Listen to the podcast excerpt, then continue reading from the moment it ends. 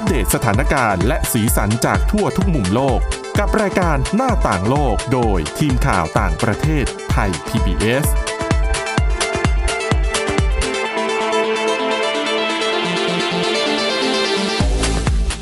สวัสดีค่ะคุณผู้ฟังขอต้อนรับเข้าสู่รายการหน้าต่างโลกค่ะก็รายการของเรานะคะก็จะนำเรื่องราวข่าวสารที่น่าสนใจในต่างประเทศนะคะโดยเฉพาะอย่างยิ่งช่วงนี้ทั่วโลกเผชิญกับการระบาดของโควิด -19 ก็ต้องถือว่าเป็นวิกฤตครั้งใหญ่หลวงมากๆนะคะแต่แน่นอนค่ะท่ามกลางวิกฤตท่ามกลางการเปลี่ยนแปลงทุกๆครั้งเนี่ยนอกจากจะมีกลุ่มคนที่ประสบปัญหาแล้วก็จะมีคนอีกกลุ่มหนึ่งที่จะได้รับประโยชน์จากวิกฤตหรือว่าความเปลี่ยนแปลงเสมอและในครั้งนี้ก็เช่นเดียวกันนะคะวันนี้เราจะมาพูดคุยถึงประเด็นนี้นะคะกับดิฉันสวรักษ์จากวิวัฒนากุลแล้วก็คุณชนชยานันท์พร้อมสมบัติค่ะสวัสดีค่ะค่ะฟังหัวข้อเรื่องแล้วดิฉันรู้สึกว่ามันให้กำลังใจดีอะเนาะเพราะว่าในช่วงที่เกิดวิกฤตเนี่ยเวลาอย่างเราทำงานสื่อเนี่ยนะคะเวลาได้ยินข่าวที่ทีมข่าวไปทำมาเนี่ยก็พบแต่แบบมีแต่เรื่องในแง่ลบอ่ะนะเมืองท่องเที่ยวซบเซาธุรกิจป่องปิดตัวแต่พอเรามาได้แบบฟังข่าวในแง่มุมดีๆบ้างเนี่ยมันรู้สึกว่ามันก็พอมีกำลังใจและอาจจะเป็นแนวทางให้คนที่กำลังยังติดอยู่ในวิกฤตเนี่ยอาจจะได้ปรับตัวนะคะเพราะว่าโควิด -19 บอกตรงๆว่าไม่รู้มันจะไปสิ้นสุดเมื่อไหร่ใช่แล้วเราก็คงต้องอยู่กับมันแล้วก็ปรับตัวรับมันให้ได้นะคะชีวิตก็ยังต้องดำเนินต่อไปเหมือนที่ตอนนี้เราเริ่มที่จะเปิดรับนักท่องเที่ยวก็เป็นความจำเป็นด้านเศรษฐกิจที่เราจำเป็นต้องทำเหมือนกันนะคะใช่ค่ะอ่ะดังนั้นนะคะวันนี้เนี่ยดิฉันก็ไปเจอข้อมูลมานะคะเป็นข้อมูลของการสำรวจธุรกิจในประเทศญี่ปุ่นนะที่เขาเปลี่ยนจากวิกฤตโควิด -19 เนี่ยให้กลายเป็นโอกาสธุรกิจ9อย่างนี้มีอะไรบ้างเผื่อคุณผู้ฟังฟังไว้แล้วรู้สึกว่าน่าสนใจและอาจจะยังรู้สึกว่าเราก็ทำได้อาจจะลองเปลี่ยนมาเป็นแนวทางนี้ดูนะคะอ่ะเดี๋ยวเราไปเริ่มกันที่ธุรกิจอันแรกก่อนธุรกิจจักรยานถ้าใครทราบก็คงรู้ว่าจักรยานในญี่ปุ่นเนี่ยสำคัญมากนะคะถ้าจะเป็นพาหนะหลักๆที่ใช้เดินทางเลยนะคะแล้วก็บอกว่าญี่ปุ่นจักรยานที่ญี่ปุ่นเนี่ยไม่ใช่จักรยานเหมือนบ้านเราก็คือต้องมีทะเบียนด้วยนะคะต้องมีทะเบียนด้วยเหมือนรถจักรยานยนต์ในบ้านเราเลยเหมือนมอเตอร์ไซค์เนี่ยก็ต้องมีการไปขึ้นทะเบียนถูกต้องมีใบขับขี่แล้วก็มีข้อกำหนดด้วยว่าห้ามโทรศัพท์ตอนขี่ห้ามซ้อนด้วยนะคะเฮ้ยห้ามซ้อนจักรยานเหรอเรียกว่าเป็นคำแนะนำถ้าต้องการให้เดินทางโดยคล่องตัวเนี่ยก็ไม่แนะนำให้มีคนซ้อนห้ามกางร่มด้วยมีข้อกำหนดหลายข้อเลยที่เป็นกฎหมายด้วยนะคะเป็นข้อบังคับแต่ว่าในทางปฏิบัติก็น่าจะมีการแบบอนุโลมกันบ้างมั้งง่ายๆคืออย่างเวลาเราดูในซีรีส์อ่ะเราก็เห็นพระเอกนางเอกต้องซ้อนจักรยานกันใช่ไหมใช่นะคะอ่ะอีกอย่างนึงครับอีกอย่างนึงห้ามจอดในทั่วไปนะคะเพราะว่ามันเกะกะอยู่ตรงไหนแล้วไปจอดเหมือนบ้านเราไม่ได้นะคะไม่จอดริมทางอย่างนี้ไม่ได้ต้องจอดในที่จอดจักรยานเท่านั้นนี่คือที่ญี่ปุ่นเลยเป็นแบบนี้ที่ญี่ปุ่นเนี่ยดิฉันเคยไปเที่ยวแต่ก็นานมากแล้วอ่ะแล้วทึ่งมากกับการที่เขาทำที่จอดรถจักรยานไว้ใต้ดินดีมากดีมากคือแบบสนับสนุนการเดินทางแบบไม่สร้างมลพิษใช่แล้วก็มีความเป็นระเบียบเรียบร้อยก็ส่งลงเป็นญี่ปุ่นนะเนาะอ่ะทีนี้กลับมาดูว่าเหตุผลว่าทำไมธุรกิจที่เกี่ยวข้องกับจักรยานถึงเรียกว่าอะไรนะถึงได้มีโอกาสมากขึ้นในช่วงการระบาดของโควิด -19 นะคะเพราะอะไรคะเพราะเขาบอกว่าสังเกตไหมเวลาที่มีการระบาดรุนแรงในเมืองใหญ่ๆเนี่ยสิ่งหนึ่งที่เขาจะสั่งให้ปิดทำการก็คือพวกระบบขนส่งมวลชนรถไฟรถเมล์เพราะว่ามันเป็นแหล่งที่คนจำนวนมากมาอยู่รวมกันแล้วมันเป็นสถานที่ปิดทึบโอกาสที่จะแพร่เชื้อมันง่ายนะคะทีนี้พอระบบขนส่งมวลชนไม่สามารถให้บริการได้คนก็เลยหันมาพึ่งตัวเองมีรถยนต์ก็จบไปไม่ต้องพูดถึงแต่ถ้าคนแบบไม่ได้จำเป็นต้องใช้รถทุกวันหรืออะไรเงี้ยจักรยานค่ะนี่ก็เลยเป็นเหตุผลหนึ่งที่ทำให้ธุรกิจจักรยานเนี่ยคึกคักมากขึ้นนะคะโดยเฉพาะชาวญี่ปุ่นเขาบอกว่าคือแม้แต่ในบางเมืองไม่ได้ห้ามเดินรถไฟนะแต่คนคิดเองไงว่าแหมต้องเว้นระยะห่างเนาะใช่เพราะว่าเราเห็นภาพรถไฟที่ญี่ปุ่นเนี่ยเราเห็นแล้วว่าแบบยัดเยียดแออัดยัดเยียดขนาดไหนเพราะว่าโอ้โหเข้าประตูไปนี่แทบจะแบบดันกันเข้าไปนะคะดังนั้นหลายคนที่รู้สึกว่า ที่พักก็ไม่ได้ไกลจากที่ทำงานปั่นจักรยานดีกว่าบางคนอาจจะมีจักรยานอยู่แล้วแต่ไม่ค่อยได้นำออกมาใช้ช่วงโควิด -19 ก็เลยนำจักรยานออกมาใช้บางคนเขาบอกว่าธุรกิจจักรยานเนี่ยดีขึ้นเพราะว่ามีคนมาซื้อจักรยานมากขึ้นรวมถึงเอาจักรยานมาซ่อมก็เพิ่มมากขึ้นถึงขนาดที่ร้านขายจักรยานแล้วก็รับซ่อมจักรยานเนี่ยบางทีวันหยุดไม่ได้หยุดนะมันต้องเปิดร้านเพื่อให้บริการลูกค้าค่ะแม้แต่ธุรกิจให้ยืมจักรยานในญี่ปุ่นเขามีนะเขาก็ไปสัมภาษณ์ยี่ห้อหนึ่งนะคะชื่อยี่ห้อโดโคโมะไบค์แชร์เขาบอกว่าเขาอ่ะมีสมาชิกปกติ 750,000 คนนะคะแต่ปรากฏว่าครึ่งแรกของเดือนเมษายนเนี่ยจำนวนสมาชิกใหม่ต่อวันเพิ่มขึ้นถึง 20% เมื่อเทียบกับเดือนมีนาคมเดือนก่อนหน้าเพราะว่าช่วงนั้นการระบาดก็เริ่มรุนแรงขึ้นแล้วแหมน่าจะมีตัวเลขเปรียบเทียบนะคะว่าคนมาเดินทางด้วยจักรยานเยอะขึ้นแล้วรถไฟมันลดลงขนาดไหนแล้วว่าการเดินทางด้วยวิธีอื่นมันลดลงขนาดไหนนะคะค่ะอ่ะก็ไปสอบถามพนักงานคนหนึ่งนะคะที่หันมาใช้จักรยานเหมือนกันเป็นพนักงานบริษัทค่ะเขาบอกว่างานของเขาเนี่ยเป็นข้อมูลส่วนบุคคลคือเขาเนี่ยไม่สามารถ work from home ได้มันเป็นข้อมูลสำคัญคือยังไงตัวเขาเนี่ยก็ต้องไปออฟฟิศก็ต้องไปออฟฟิศนะคะแต่เขารู้สึกว่าไม่อยากขึ้นรถไฟเพราะว่าคนแน่นแล้วก็กลัวแพร่เชื้อเขาก็เลยเลือกเช่าจักรยานแล้วปั่นไปทำงานค่ะนะคะแล้วเขาก็บอกว่าข้อดีก็คือว่าคือญี่ปุ่นมีจักรยานไฟฟ้าไงมันก็ผ่อนแรงไม่ได้เยอะไม่ใช่แบบเหมือนบ้านเราไงอากาศร้อนด้วยปั่นธรรมดาด้วยไปถึงที่ทำงานเหงื่อโซกพอดีแต่ว่าก็จะได้สุขภาพนะคะบางท่านมีเหมือนกันที่ขี่จักรยานถ้ามีพิธีกรท่านหนึ่งเคยทำงานด้วยกันตอนสมัยที่เป็นนักร้องชื่อดังใช่ไหมใช่ก็ขี่จักรยานปานทำงานตลอดแล้วก็มีเสื้อผ้าอะไรมาเปลี่ยนอาบน้ำเปลี่ยนเสื้อผ้าได้แล้วก็ทำงานเหมือนประหนึ่งว่าเดินทางด้วยรถยนต์เลยไปไหนไกลๆแกก็ขี่ไปนะคะค่ะก็เป็นทางเลือกทางสุขภาพอีกแบบหนึ่งใช่นะคะคนนี้ก็เช่นเดียวกันเขาก็เลยบอกว่าตัวเขาเนี่ยอย่างที่บอกไม่อยากขึ้นรถไฟเพราะว่าคนแน่นก็เลยเช่าจักรยานแล้วก็เลยเช่าแบบที่เป็นจักรยานไฟฟ้าหนึ่งมันผ่อนแรงสองคือไอ้เรื่องที่จอดจักรยานมันง่ายกว่ารถยนต์ค่ะคือเป็นบางทีเขามีช่องให้เฉพาะมันก็ง่ายไงนะคะแล้วก็ปรากฏว่านั่งรถไฟปกติไปทำงานใช้เวลา50นาทีนะนั่งรถไฟแต่พอมาปั่นจักรยานเนี่ยใช้เวลาแค่45นาทีน้อยกว่าอีกอาจจะแถมได้สุขภาพด้วยนะอาจจะเป็นพวกเวลารอรถอะไรอย่างนี้มั้ยค่ะนะคะถ้าอากาศดีด้วยก็ยิ่งดีเลยนะคะใช่นะคะแล้วก็แต่ว่าก่อนหน้านี้บริษัทญี่ปุ่นหลายแห่งเนี่ยนะคะเคยมีกฎที่ห้ามพนักงานขี่จักรยานมาทำงานด้วยนะคือด้วยเหตุผลด้านความปลอดภัยนะคะแต่ว่าแน่นอนพอเกิดการระบาดขึ้นหลายบริษัทก็เลยเปลี่ยนกฎค่ะอนุญาตให้พนักงานขี่จักรยานมาทำงานได้แต่ต้องมีการป้องกันความปลอดภัยเช่นคุณต้องสวมหมวกนิรภัยนะต้องทำประกันอุบัติเหตุด้วยนะเวลาปั่นจักรยานนะคะแล้วก็ต้องสวมหน้ากากอนามัยเพื่อป้องกันโควิด -19 ด้วยนะคะคือญี่ปุ่นนะทำได้เพราะถนนคือสาธารณูปโภคขั้นพื้นฐานเขาดีไงคือต่อไม่ต้องปั่นจักรยานแค่เดินก็เดินแบบราบรื่นไม่ต้องกลัวตกท่อ เดินแบบสบายไม่ต้องถนนดีเส้นทางดีแล้วก็ไม่ต้องกลัวรถไล่ขยี้เราตามหลังด้วยนะก็คือดิฉันเคยอ่านในพันทิปมีนักท่องเที่ยวไทยนี่แหละไปเที่ยวญี่ปุ่นแล้วก็ขี่จักรยานปรากฏว่าก็ไปจอดข้างทางค่ะคือจอดอยากจอดตรงไหนก็ใช่จอดข้างทางปุ๊บออกมาทีจักรยานหายก็ตกใจแล้วก็แบบอุ้ยชอบมาด้วยทำยังไงดีอะไรอย่างเงี้ยก็เลยโทรแจ้งตำรวจที่ญี่ปุ่นปรากฏแกเป็นเรื่องใหญ่นะคะ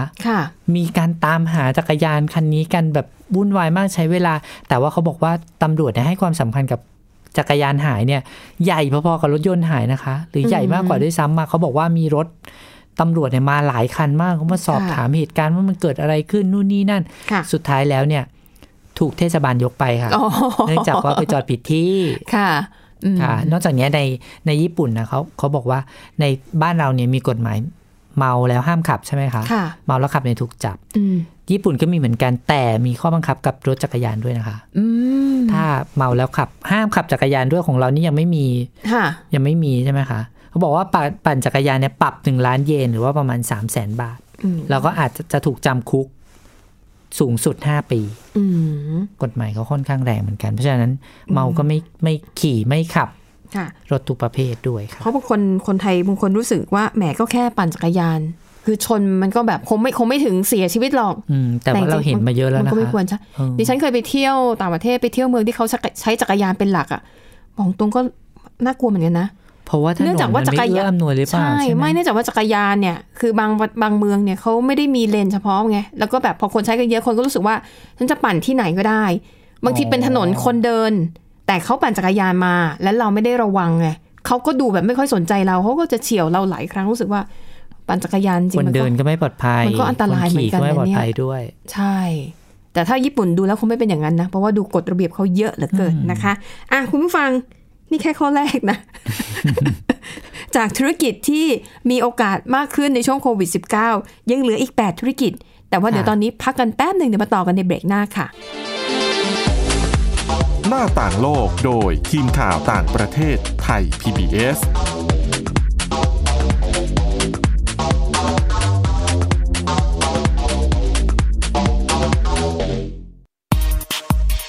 เพราะวิทยาศาสตร์อยู่รอบตัวเรามีเรื่องราวให้ค้นหาอีกมากมายเทคโนโลยีใหม่ๆเกิดขึ้นรวดเร็วทำให้เราต้องก้าวตามให้ทันอัปเดตเรื่องราวทางวิทยาศาสตร์เทคโนโลยีและนวัตกรรมที่จะทำให้คุณทันโลกกับรายการ Science & Tech ทุกวันจันทร์ถึงวันศุกร์ทาง Thai PBS Radio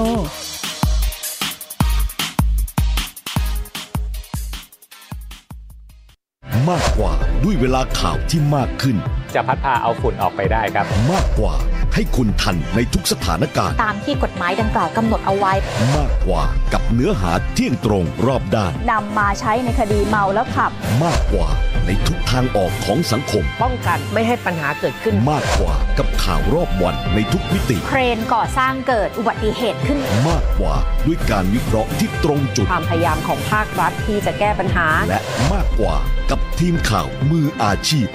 ข่าวไทย PBS ให้คุณได้มากกว่า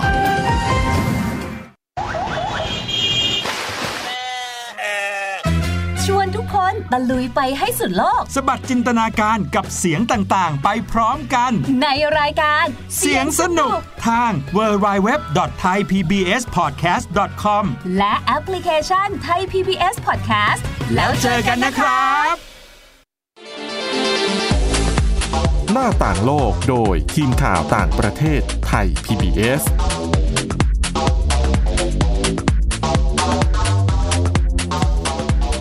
ค่ะคุณผู้ฟังกลับมาต่อกันในช่วงที่2นะคะเรายังคงอยู่ที่เรื่องของธุรกิจในประเทศญี่ปุ่นที่ได้รับอานิสงส์จากการระบาดของโควิด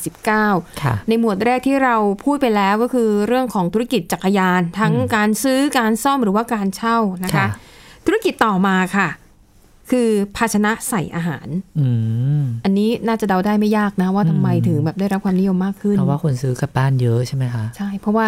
หลายเมืองรวมถึงในประเทศไทยบางช่วงหนึ่งเนี่ยที่เราใช้มาตรการควบคุมโควิด -19 เราก็มีคำสั่งว่า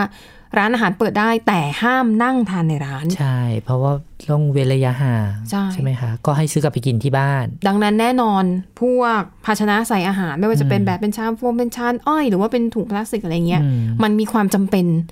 ต้องใช้มากขึ้นนะคะในญี่ปุ่นก็เช่นเดียวกันซึ่งญี่ปุ่นเนี่ยต้องเท้าความถ้าเป็นช่วงเวลาปกติญี่ปุ่นเขาจะไม่ค่อยนิยมซื้ออาหารกลับไปทานที่บ้านเพราะเหตุผลเรื่องสุขอนามัยคือบางทีไม่มีที่ล้างไม่มีที่เพราะว่าเขาอยู่ห้องเล็กๆอะไรอย่างนี้ไหมด้วยแล้วก็อาหารบางอย่างมันควรจะทานสดๆร้อนๆบางทีซื้อไปแล้วก็อาจจะวางทิ้งไว้แล้วเขาอาจจะกลัวเรื่องของเชื้อโรคมันลงแมลงที่มันเพาะอยู่ในอาหารคือถ้าคุณเอากลับบ้านไปแล้วคุณแบบไม่ได้เก็บรักษาหรือไม่ได้ทานทันทีอันนั้นคือสิ่งหนึ่งที่คนญี่ปุ่นเขาแบบค่อนข้างกังวลเรื่องสุขภาพคือชีวิตเขาก็ดูเร่งรีบด้วยเนาะรีบกินรีบไปรีบอะไรอย่างเงี้ยนะก็ขนาดร้านบะหมี่เขาไม่มีบางร้านอ่ะให้ยืนกินนะไม่ต้องให้มีเก้าอี้ของเรานี่กินแล้วยังเมากันต่อเนาะ นะคะซึ่งธรรมเนียมเดิมอ่ะว่าญี่ปุ่นเขาไม่ค่อยนิยมซื้ออาหารกลับไปทานบ้านแต่พอเกิดโควิด -19 ขึ้นนะคะอ๋อเขาบอกว่าเหตุผลหนึ่งที่เขาไม่ค่อยอยากให้ซื้อกลับบ้านเพราะว่าถ้าหากลูกค้าเนี่ยนำอาหารกลับไปกินแล้วท้องเสียร้านนั้นต้องรับผิดชอบ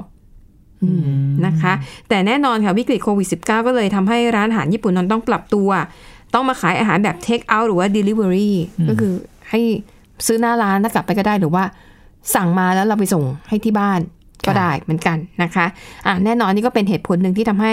ความต้องการภาชนะบรรจุอาหารเพิ่มมากขึ้นค่ะแต่ว่าเราก็ต้องยอมรับนะว่าไอ้การเพิ่มจำนวนความต้องการภาชนะใส่อาหารมันหมายถึงขยะที่ต้องเพิ่มขึ้นด้วยนะคะใช่ก็ที่ญี่ปุ่นนี่เขาก็มีการคิดค้นภาชนะที่กินได้ด้วยนะคะภาชนะใส่อาหารที่กินได้เขาใช้เทคโนโลยีเดียวกับการทำข้าวเกลียบกุ้งค่ะของบ้านเราใช่คล้ายๆกันคือเป็นการอบแต่ว่าแทนที่จะเป็นแป้งสาลีเนี่ยเขาใช้แป้งมันฝรั่งเขาบอกว่ามันกินได้แต่ว่าก็ไม่ได้กินในปริมาณที่มากเหมือนกับว่ามันจะได้ไม่เป็นขยะแต่ว่าทีเนี้ยมันราคาสูงกว่าพลาสติกตั้ง10 เท่าอะค่ะก็เชื่อว่าในอนาคตอาจจะมีการพัฒนาเทคโนโลยีเพื่อให้มันมีราคาที่ถูกลงแล้วคนจะได้นิยมมากขึ้นนะคะก็ความต้องการเพิ่มขึ้นก็จริงแต่ว่าจะได้ช่วยกันลดขยะด้วยเพราะว่าอย่างในช่วงที่เขาห้ามนั่งทานในร้านอ่ะดิฉันก็เคยไปทานบะหมี่อยู่ร้านหนึ่งร้านนี้ร้านดังมากแล้วก็ไปถามว่าเขามีปัญหาไหมเนี่ยพอห้ามนั่งทานในร้านดิฉันก็คิดไปเองว่าโอ้ลูกค้าคงต้องน้อยลงแน่ๆเลยแล้วบอกอาจจะไม่จริงตรงกันข้าม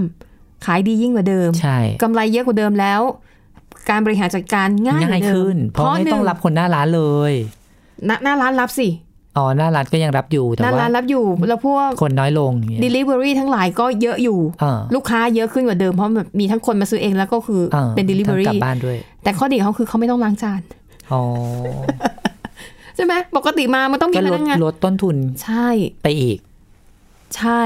ลดต้นทุนแต่ว่าที่เขาเพิ่มขึ้นมาคือเขาจะไปซื้อ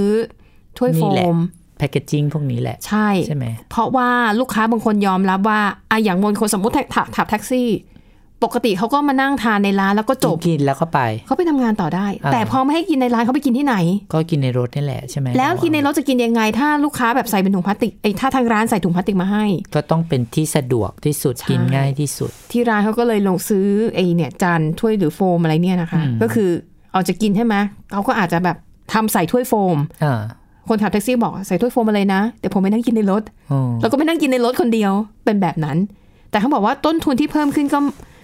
ถือว่าคุ้มค่าเมื่อเทียบกับจำนวนลูกค้าที่ไปนะเพราะว่าเอาค่าจ้างล้างจานนั่นแหละมาซื้อของนี่ไงนะคะแล้วก็เขาบอกว่าข้อดีอีกอย่างหนึ่งก็คือสมมติปกติลูกค้ามาซื้อนะเขาจะซื้อกินแค่มื้อเดียวสมมติวันอาทิตย์อยู่บ้านกัน 4-5 คนก็ซื้อ 4-5 ถุงจบแต่พอมีโควิด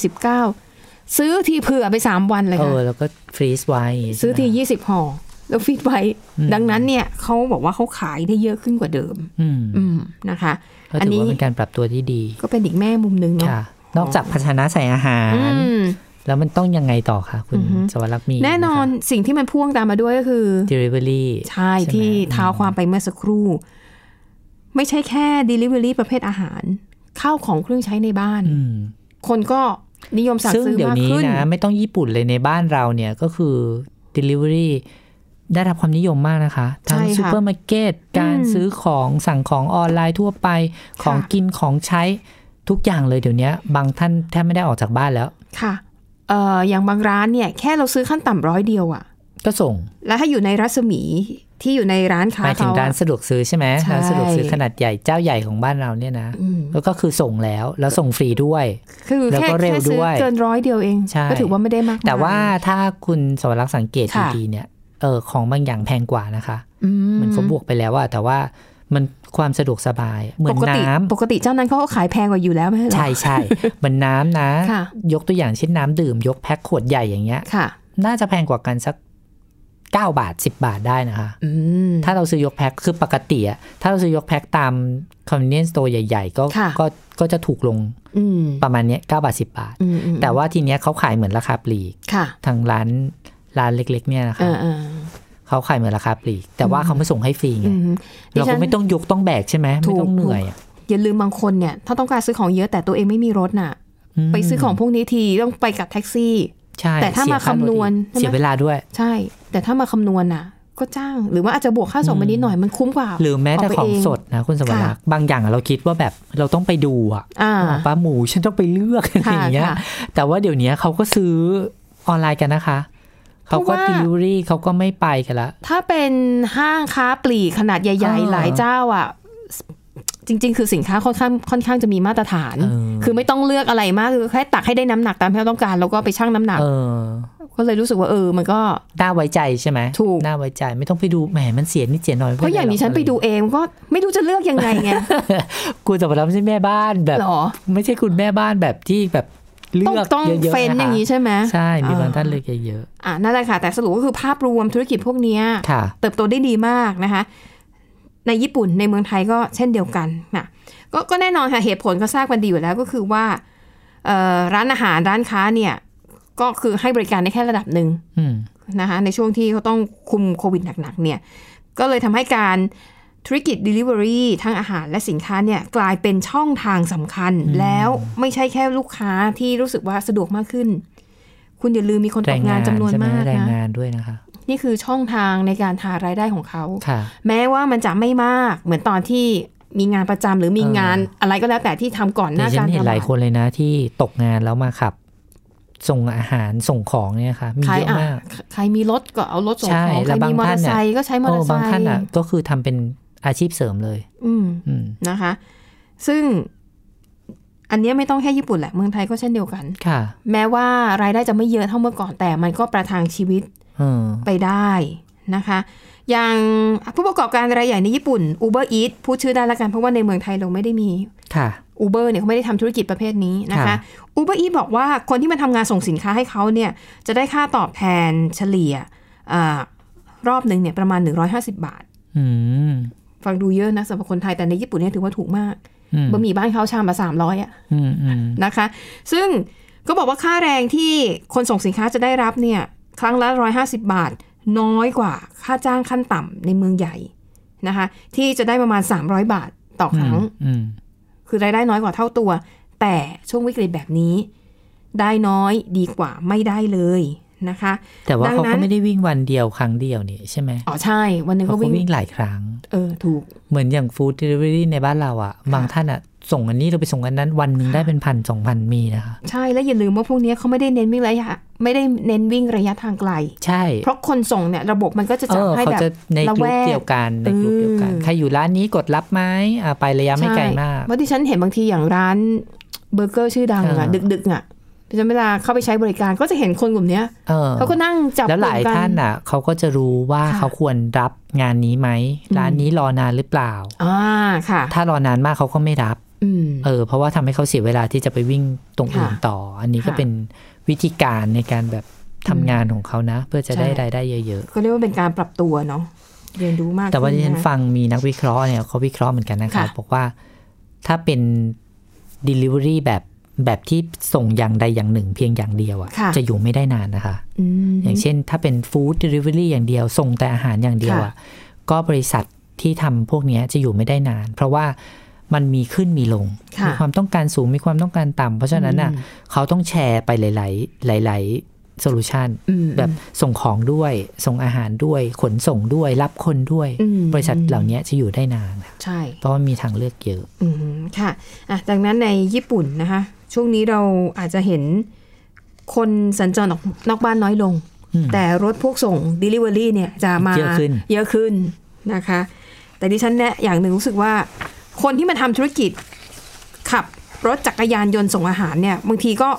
อาจจะเป็นคนระดับกลางๆนะคือไม่ใช่ถึงขั้นที่ไม่มีความรู้อ่ะแต่อย่างที่บอกไงเศรษฐกิจแบบนี้ตกงานอย่างที่เราได้ยินข่าวบางคนเป็นกัปตันอ่ะเป็นคนขับเครื่องบินมีนักแสดงด้วยนะคะระดับพระเอกก็ไปขับใช่เหมือนกันดังนั้นก็ทำกินไม่ใช่เรื่องน่าอายนะคะแล้วก็สิ่งที่ดีอย่างหนึ่งเนี่ยนะสำหรับลูกค้าบางทีจะนั่งส่องว่าคนประสงค์หน้าตาหล่อไหม เพราะว่าหลายคนอ่ะคือมีบางคนทำการตลาดแบบนี้นะคะคือดูดีมากแล้วบางคนทำการตลาดแบบนี้เลยก็คือคนส่งหน้าตาดีเท่านั้นแล้วก็ขายอาหารจริงมากมียี่ห้อนี้ด้วยเหรอมีค่ะแต่ต้องไปถามหลังไมค์แล้วยี่ห้อไหนเลือกเฉพาะคนส่งที่หน้าตาดีมาเลยแล้วก็บอกว่าถ้าเกิดว่าสั่งอาหารเจนนี้คนนี้ไปส่งคนนี้ไปส่งเลือกคนส่งได้แต่เขาก็ใส่หน้ากากก็ปิดไปครึ่งหน้าแล้วนะก็อาจจะไปถึงอาจจะถอดหน้าให้ดูแป๊บนึงอะไรอย่างเงี้ยเป็นเซอร์วิสอ๋อเหรอซึ่งบริษัทก็บวกค่าใช้จ่ายส่วนนะคะนี่ก็เป็นเกร็ดเล็กเกร็ดน้อยนะคะเกี่ยวกับธุรกิจของโควิด -19 นะคะอย่างที่บอกไปมันมีทั้งส่วนที่เป็นแง่ลบแต่มันก็มีแง่บวกก็วันนี้เราไปธุรกิจ 2-3 อย่างนะมีเรื่องของจักรยานธุรกิจการส่งอาหารส่งสินค้านะคะรวมถึงภาชนะที่ใช้บรรจุอาหารอันนี้ก็เป็นแค่ส่วนหนึ่งยังมีธุรกิจ อีกหลายอย่างเลยวันนี้เล่าไม่หมดเสียดายแต่เดี๋ยวพรุ่งนี้เดี๋ยวค่อยมาต่อกันมาต่อกันนะคะสำหรับวันนี้ขอบคุณสำหรับการติดตามค่ะเราสองคนพร้อมด้วยทีมงานลากันไปก่อนพบกันใหม่ในตอนหน้าสวัสดีค่ะสวัสดีค่ะ Thai PBS Podcast View the World via The Voice